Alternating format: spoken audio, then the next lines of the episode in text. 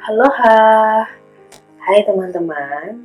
Eh, ketemu lagi sama gue Ami Kamila di CDA cerita dong.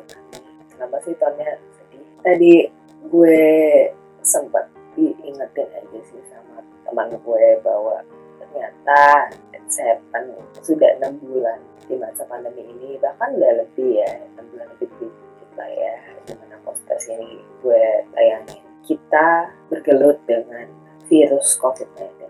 Well, semua rasa udah dirasain kali ya. Khawatir, cemas, tapi juga memenuhi kebutuhan dari kita sendiri gitu.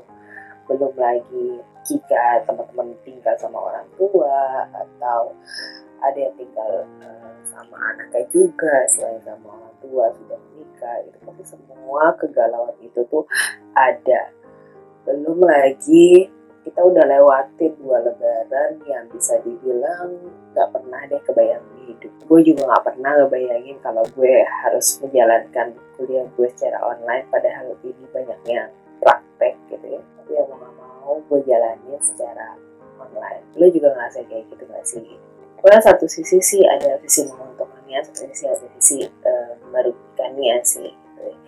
Di masa ini gue diajarin lebih banyak untuk berkreasi, lebih banyak mengasah otak gue segala kesempatan gitu. Tapi juga gue harus rela untuk merelakan beberapa hal kerugian-kerugian yang terjadi baik secara gue pribadi maupun secara di tim gue. Well, uh, gue coba flashback 6 bulan ini gue udah ngapain aja ya bulan pertama total semuanya tuh berubah. Gue yang minggu itu harusnya meeting ke sebuah tempat kemudian di cancel.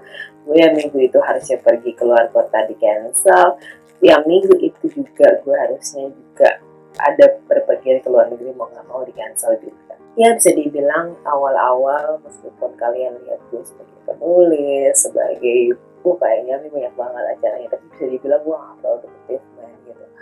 Mungkin gue yang lain sempat merasakan semester kemarin ada yang offline-nya gitu baru dimigrasi ke online tapi buat gue dan teman-teman gue yang satu kelas karena kebetulan masa pandemi itu kita lagi masih dalam libur gitu dan mau nggak mau kita uh, ikut juga kuliah online gitu ya dan dengan dosen-dosen gue dan gue tahu banget beliau-beliau uh, pasti juga struggle banget. Tapi gue belajar bahwa di masa pandemi ini meskipun ada keresahan, gue sendiri juga pernah mengalami uh, stuck gitu ya karena over melihat berita yang terlalu banyak sehingga timbul kecemasan yang luar biasa sehingga gue sampai akhirnya membuat sebuah teori bahwa nonton beritanya cuma dua kali aja dalam sehari itu karena it happen gua juga gitu. Dan gua beruntungnya punya teman-teman yang punya support system bahwa gua bilang bahwa gua cemas dan alhamdulillahnya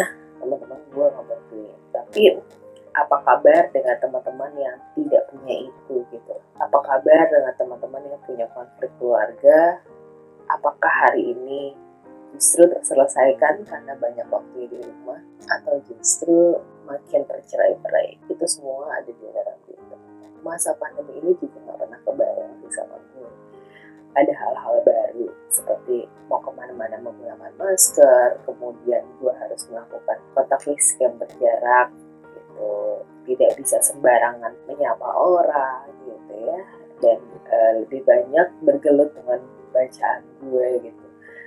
Tapi semua harus dijalanin men. Apa pun yang terjadi gue percaya bahwa semua ini ada hikmahnya. Kayak gue ngerasa semua orang kembali ke nol semua orang lebih respect lebih punya batuan. Kalau dulu mungkin ada yang ngerasa jomplang ya antara yang di atas sama di bawah sekarang semuanya yuk do the best gitu ya. Ke sini sini gue masih bersyukur karena uh, masih banyak orang yang ngajakin gue kerja sama ngajakin gue uh, bergelut berkarya gitu tapi apa kabar teman-teman gue yang akhirnya harus kembali ke halam kampung halamannya? Belum lagi harus uh, menanggung beban hidup yang nggak tahu di mana kemudian di PHK dan lain karena pengurangan pegawai. Ya gue nggak bisa bilang itu mudah. Tapi gue tahu kita bisa karena gue sendiri melihat bahwa banyak banget yang udah dilakuin. Ya baik dari sisi pemerintah teman-teman influencer gitu bahkan secara pribadi dari rumah ke rumah juga ada juga teman-teman yang bergerak. Hal ini tuh bikin kita berpikir sih. Nggak pernah juga gue terbayangkan gue akan menulis sebuah karya di masa pandemi ini di mana gue berhadapan langsung dengan teman-teman gue yang dokter dengan semua telepon mereka yang penuh dengan nangis, sedih, aduh gue sampai gitu. Tapi juga harus menelakan masa-masa bersama keluarga. Ya, kita pernah tahu ini sampai kapan. Tapi setidaknya kita bisa saling bantu kok. Bantu dengan material atau bantu dengan tenaga. Gue percaya sesuatu yang kita investasikan dalam bentuk kebaikan itu selalu ada hitungannya dan selalu ada dampak jadi di masa ini buat teman-teman yang lagi dengerin ini. Meskipun hidup kita mungkin ada beberapa yang harus kembali ke nol tapi this is the way lo harus jadi orang yang lebih baik. Itu aja cerita gue hari ini. Nantikan cerita dengan berikutnya. Dan tetap semangat meskipun mungkin hari-hari ini terasa lebih tenang kepada kami. Ingat kalian gak sendiri. Terima kasih gue pamit Sampai ketemu di podcast berikutnya.